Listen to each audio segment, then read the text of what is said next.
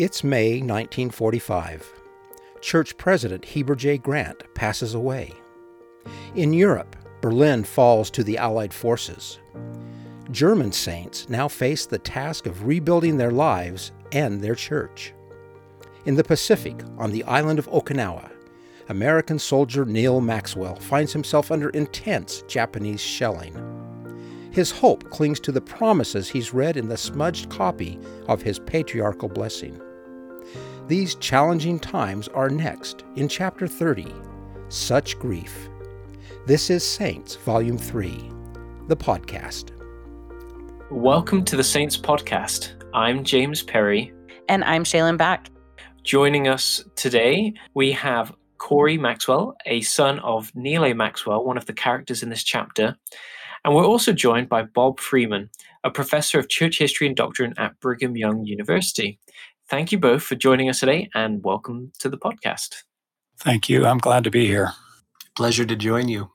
Well, Bob, you are joining us today as a bit of an expert, as it were, in Latter day Saints and military conflicts. This has been one of your areas of research. I guess if you could just tell us a little bit about how it was you came to be interested in this topic. Well, you're generous in your introduction. I will just say I have been for a long time now a observer and an admirer of those who have gone forth in times of war, various conflicts, and have been dedicated to the purpose of preserving freedom. And when placed into the context of the faith of our church, well, it makes for a powerful dynamic because we are first and foremost disciples of Christ, and Christ is the Prince of Peace.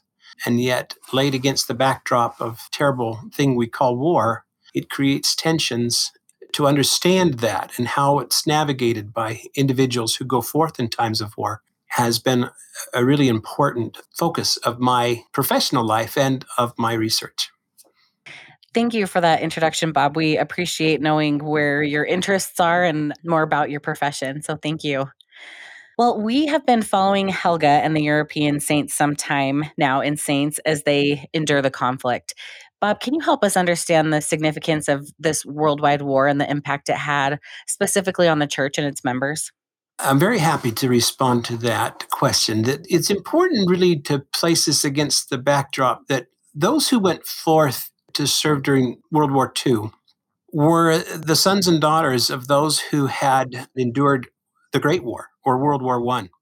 And the time period, approximately 20 years between those two wars, was really dynamic for the church. And one measure of that is that increasingly, general leadership of the church had encouraged members in the global setting to remain in their homelands and to build up the church in those places so that by the time that World War II breaks out, we have significant global presence of the church. So that, for example, when we think of World War II, so often the dynamic or the place of Germany in that war is a first and foremost focus. And to realize that membership of the church in Germany ranked just third in the world at that time instantly brings into focus why this is an important story to understand. And so that's one measure is that the global emergence of the church into the global community is a really important perspective. The impact is tremendous. At least the general measures we have of that time have nearly 100,000 Latter day Saints involved in the conflict overtly, either serving in a military context involvement, maybe uh, home front industries, and other support roles. And when you consider that the membership of the church had yet to exceed a million people, that's a remarkable statistic. So it's a huge impact and it's multinational and it's in a context of a war that is like none other previous to that in the church experience. So it's a big story. Thank you, Bob. And this is one of the most significant events of the 20th century, and, and it shaped many societies and cultures and the ways that we do things in the world. And at this point in the story, we see that Berlin this is the end of it. This is the end of the Third Reich. This is the end of, of Hitler's dreams of a world order. But there are still people living in the city. There are men, women, children who are surrounded by armies that are there to defeat the, the Nazis. I wonder if you could just tell us about the state of the city. You know, what were conditions like at this point for Latter day Saints, but also just for the general German public? Well, as we near the end of the war, of course, there have been five years of fighting. The United States came into the fray a little later than Germany and other nations. So the city of Berlin is in disarray. The nation of Germany is ravaged. It's increasingly obvious that they will eventually succumb to the Allied invasion. And there are desperate measures being taken. I'm reminded of just one example of that. Uh, a snapshot, if you will, young Enzio Busche, who will later be a general authority leader of the church, who at the age of 14 is drafted into the service. And he says himself, he hardly knew which end of the rifle to hold. He didn't want to fire. He's enlisted with about 30 others of similar age, really uh, constantly on the run. And he really is grateful when he is eventually captured by the Americans and able to step to the side of the war and just hope that the fatherland, as he discusses it, will be preserved and that peace can come again to his homeland and life can return to some form of normalcy. And I think this is a perspective shared by many of his fellow countrymen at that time. Well, Bob, kind of as a follow up to that, you've described these very difficult conditions. So, how and why were the Germans still fighting at this point? Well, I think it's very insightful to the irrational nature of the leadership. We learn in the Doctrine and Covenants, uh, section 98, when the wicked rule, the people mourn. And there is just no better example I can look to in history where the tyrannical purpose and leadership of those at the head have wrought such destruction on their very own people and set them further back in any hopes of normalcy. And yet they fight on. And eventually it all collapses. But it is a remarkable insight into history that the war could go to this point and to that date. Well, it sounds awful. The danger, the conditions, everything about it. My heart bleeds for people suffering at this time. Thinking for a moment about the Latter day Saints, however, I wonder if you could tell us about any of the risks that they were susceptible to during these final stages of the war it's instructional to just know throughout the war that there was a tenuous balance that the church had to maintain in Germany just to conduct regular meetings of the saints and to be perceived as not being against the power of the Third Reich. And this is ongoing and always present. Near the end of the war, the majority of Latter day Saints, their homes are either fully destroyed or really uninhabitable for the time. And they're increasingly going to have to unite with other Latter day Saints. And uh, we see the development of what are termed sort of affectionately welfare homes, where families from various communities come together, unite, and combine their resources and somehow try to meet the very most basic needs of, of shelter and of food and clothing.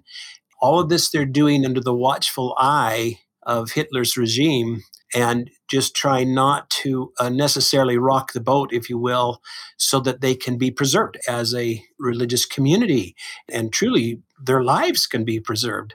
So they're in a very difficult state and it's a very hard moment. Thank you for describing that a little bit more to give us additional context.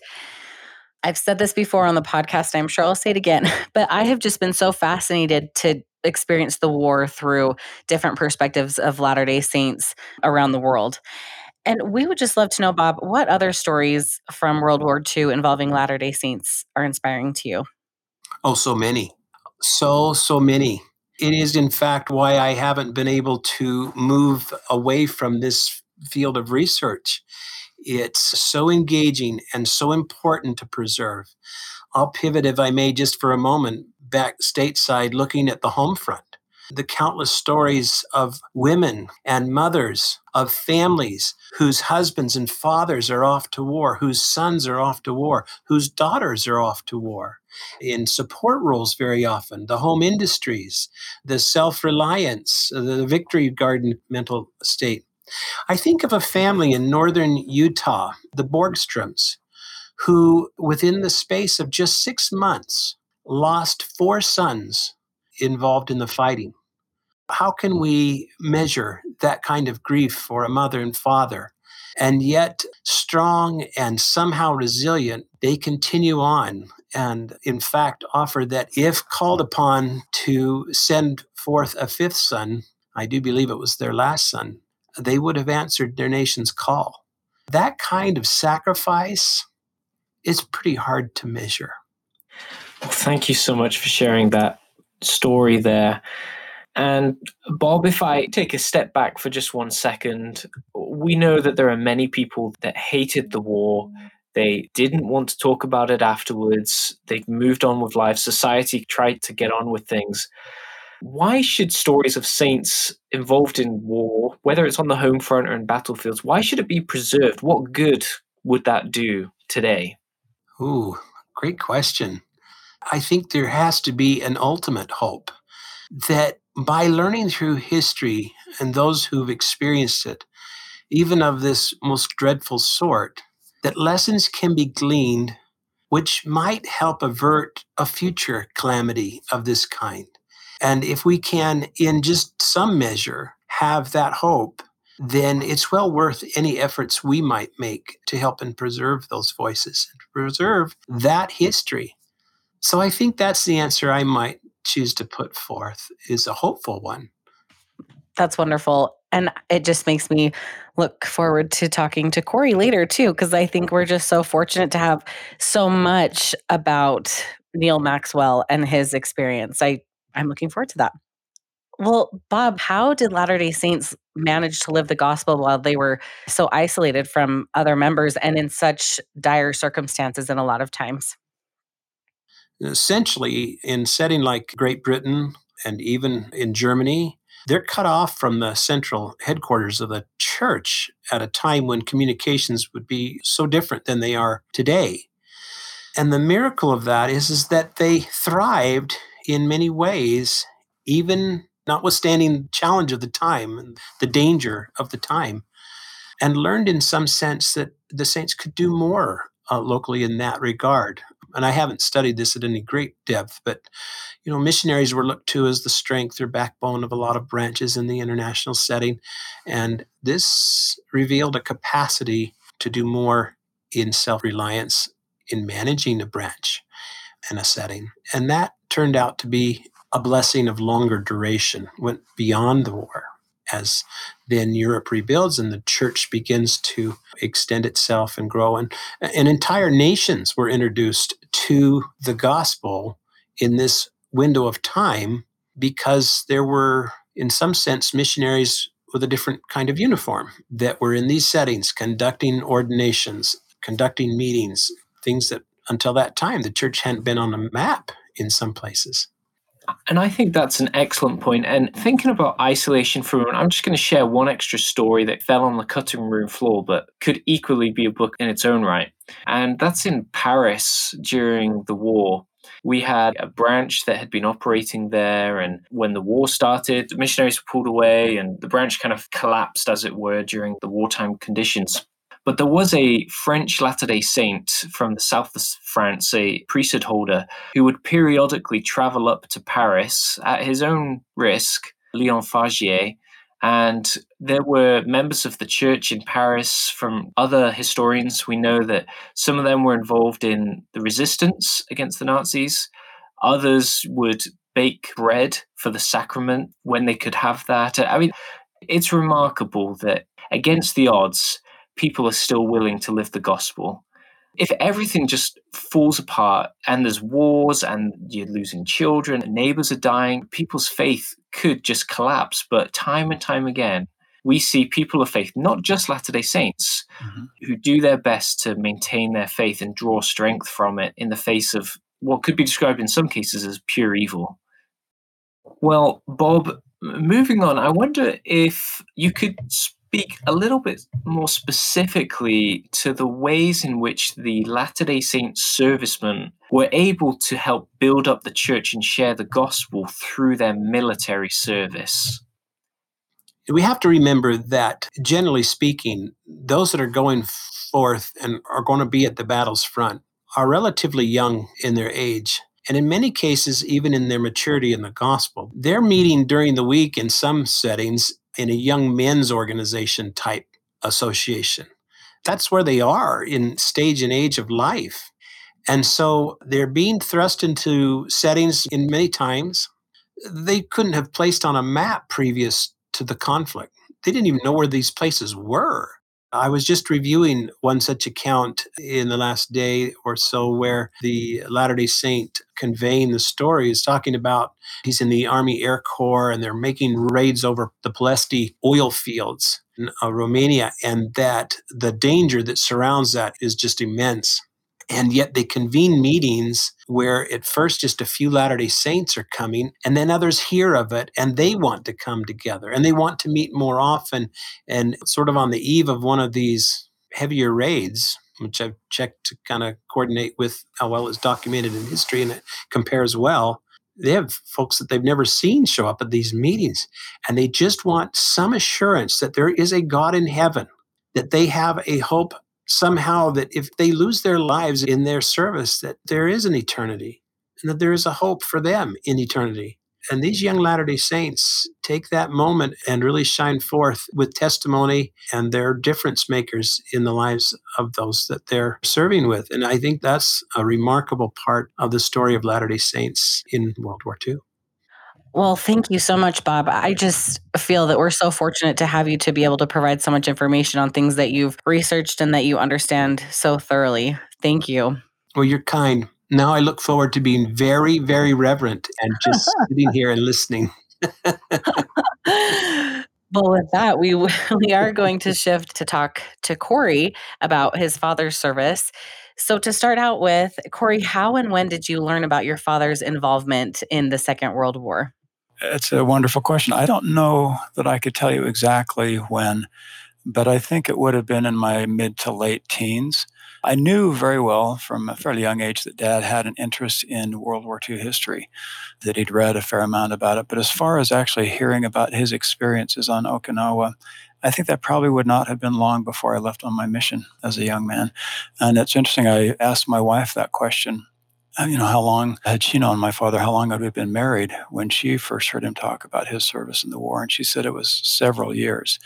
And that I know is common for a lot who served in the war. But as I've talked to a few people who would have known dad, he didn't talk about it in a lot of detail. And I think part of that is that he tended to be understated by nature anyway and did not like to draw attention to himself.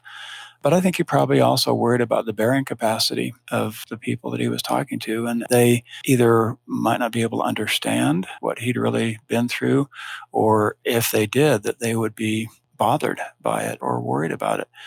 In one of the letters that he sent to his family during the action on Okinawa, he said, We've seen some tough action, but we'll have to wait to explain. I can only say that God prevented my death at times that's the extent of the detail that he gave to his family at that point. He kind of broke that pattern a little bit in a couple of devotional messages he gave at BYU, where I think my mother prevailed on him to be a little more autobiographical than he would typically be. But even in those two talks, he probably didn't spend more than a minute or two talking about his experience on Okinawa. And most of what he talked about is the promise that he made to God, asking that he would be preserved. And if he were preserved, that he would spend his life serving God and that he still owed this great debt of gratitude to God. He wouldn't really talk about the specifics or the bloodshed or the heroics much. The action in the story is so dramatic battles generally, you know, there's explosions, there's gunfire, there's death, there's destruction. Today, we see ourselves 80 years later from the start of the war. And there have been other wars since, and there will be other wars. I suppose, other hardships that come with that. But I wonder how did the conflict affect your father's view of war and military service as a result of his experiences? I think he had great respect for those who served in the military. I think that probably would have been true before his service, but it certainly was true after his service. I mean, I didn't talk in great detail with him about his views on war generally, but I think he felt after his experience fighting in World War II that the gospel was the way to really address the problems that we face in the world. And that in some cases, war may be necessary, as tragic and as difficult as it is. But it's interesting when I was growing up in my teenage years during the war in Vietnam, and as you probably remember, there was a lottery at that point to see who would be drafted to serve in Vietnam. And my number came out pretty low, and uh, mom and dad really did not want me to go to Vietnam. And it wasn't that they weren't patriotic or didn't think I was patriotic. I just think that's typical for most parents. They want to protect their child from the ravages and the scars that can come, emotional scars as well as physical scars that can come from, from war. His mother had a really hard time with his volunteering to serve in World War II. She, at one point, I can't remember where it was in his training, but she said, I know a colonel uh, in the area that he was being trained in, and I could talk to him and see if I could find a way where you could avoid action. I mean, actual hand to hand combat and those kind of things. And dad just felt I signed up for this and I need to serve. Well, and he certainly didn't avoid any action. In just reading these experiences in the book, we read about him in the foxholes, and it is so powerful, so terrifying. I just felt so engaged with all the imagery that was portrayed. I could just feel how he may have been feeling. Mm-hmm. And I'm just wondering, from your perspective, how did these moments shape him? Uh, dramatically, I would say. I mean, I think he had a testimony of the gospel when he left to serve in the war, but it provided an opportunity for him to draw closer to God. And I think that solemn promise he made to serve God throughout his life, if his life was preserved, uh, I think really the rest of his life was an effort to try to fulfill that promise. And he never felt like he could do that. But I think he spent his life really trying to honor the commitment that he made to God at that point. So, I mean, there would have been many powerful experiences that he had. He loved his family. He loved my mother so much. But I just think that was a, one of those turning points, one of those pivot points in his life that set his life on a path to really love the gospel and live it and to be willing to serve others. Well, that brings up a good point because in the last chapter, we read about how we have a young Neal Maxwell who's full of youthful patriotism. He's wanting to go and fight for his country and, and to do the right thing. But here we start to see he's lonely. He's, mm-hmm. he's dealing with the horrors of war so far from his loved ones. Mm-hmm. And I wonder if you could just give us any insights into what it was that kept him going. How did he persist despite all of these challenges? I really think his growing love of the gospel. I mean, he had an opportunity to study the gospel more when he was in the military. I think his love for the Lord and really for his own family knowing that his family was praying for him. I think that helped him keep going. He had a copy of his patriarchal blessing, apparently a smudged copy of his patriarchal blessing that he put in his pocket that I, am sure he read regularly. But it was very lonely. In one of his letters home, when he was on Okinawa in the midst of the fighting, he said, I had a dream the other night. He had a very, a toddler, a young sister, Carol.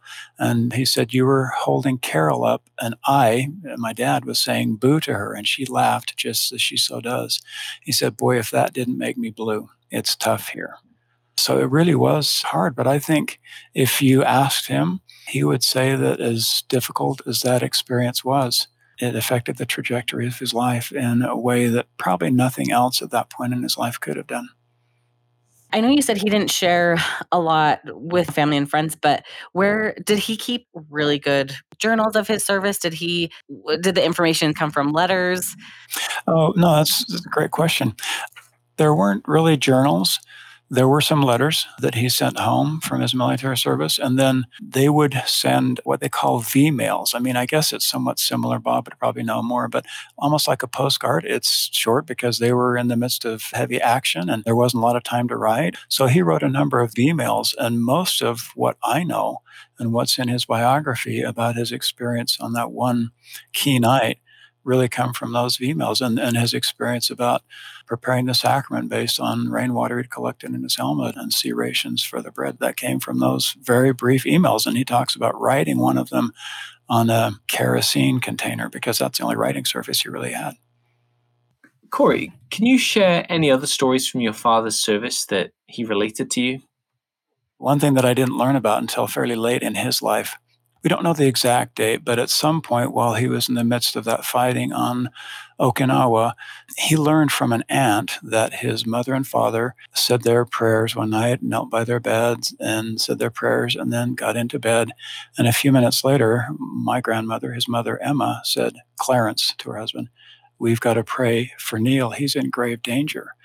And so they got out of bed again and offered a prayer. And I think he knew that his parents were that way. He knew that they would exercise that kind of faith in his behalf. And that to me has always been a tender story. There were tough stories that you hear about of people that he came to love as fellow servicemen who were killed this is a gruesome story, but at one family gathering, as he was reflecting a little bit on his experience, he talked about their efforts to take this, I think it was called Flat Top Hill, where they were trying to take that hill for the Allied soldiers.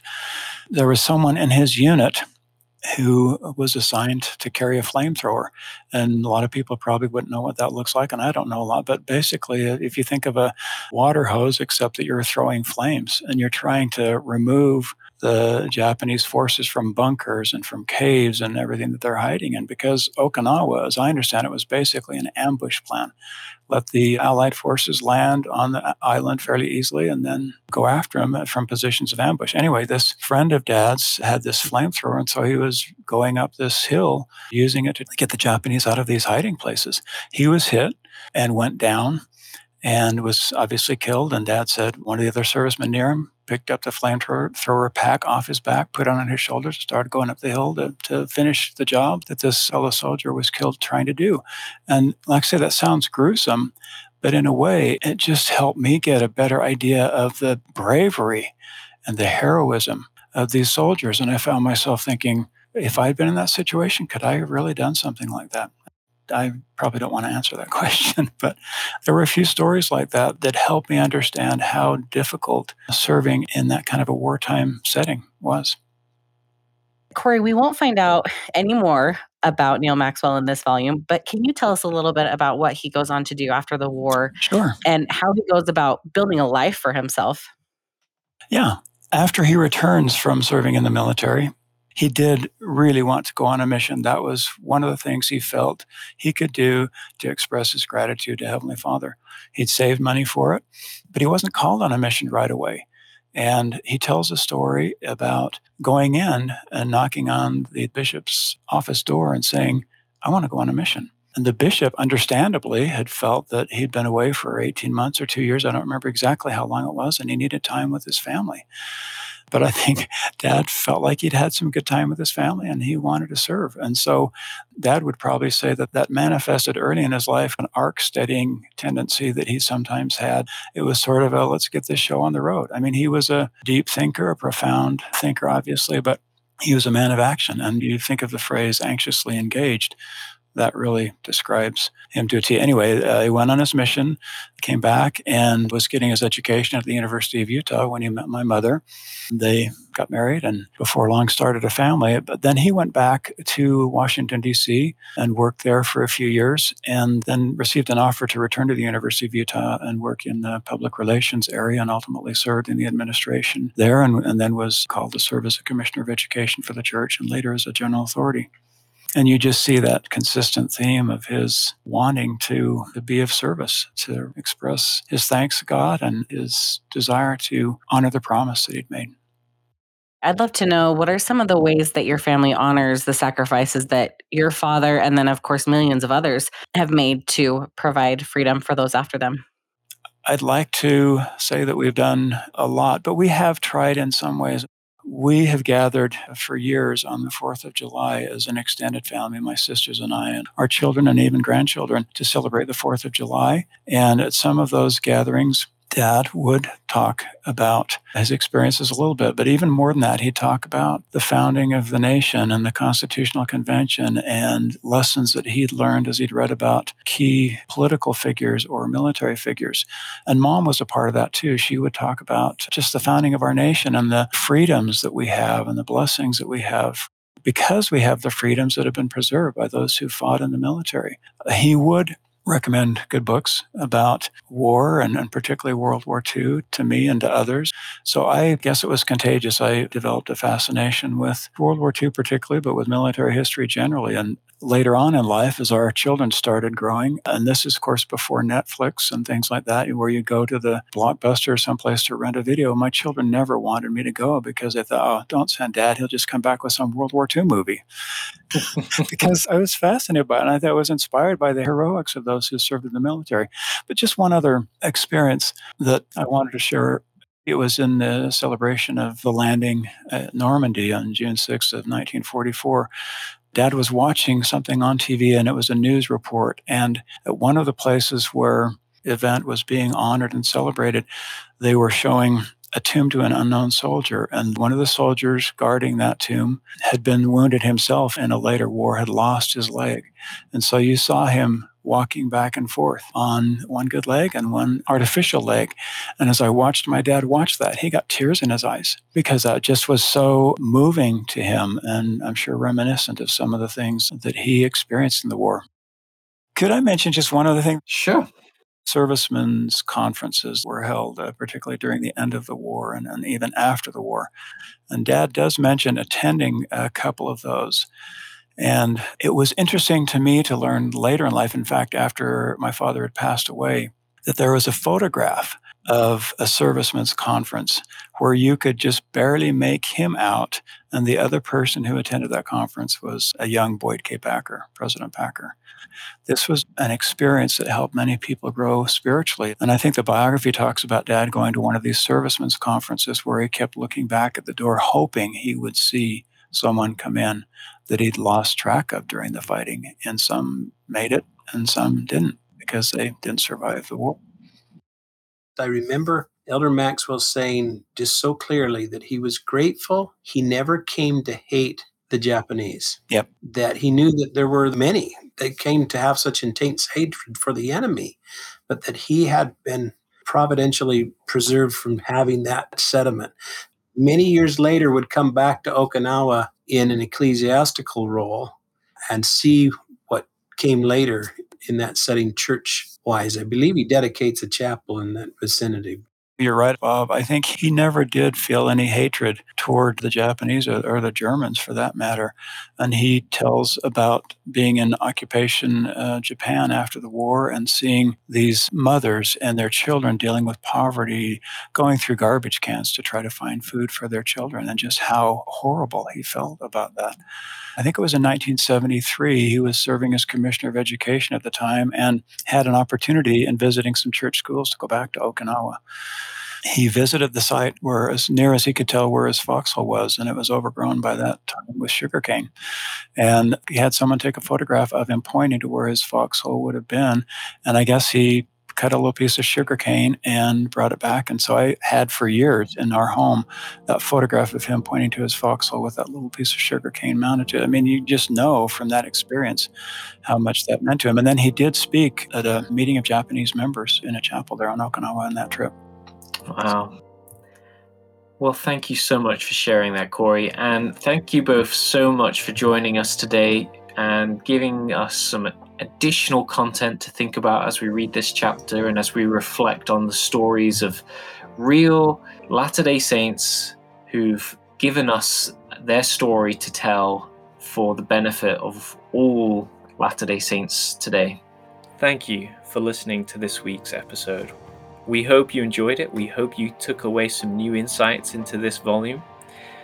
And we would love to hear your thoughts, opinions, questions, and insights from this chapter of Saints. And you can email saintspodcast at churchofjesuschrist.org. It would be great to hear from you.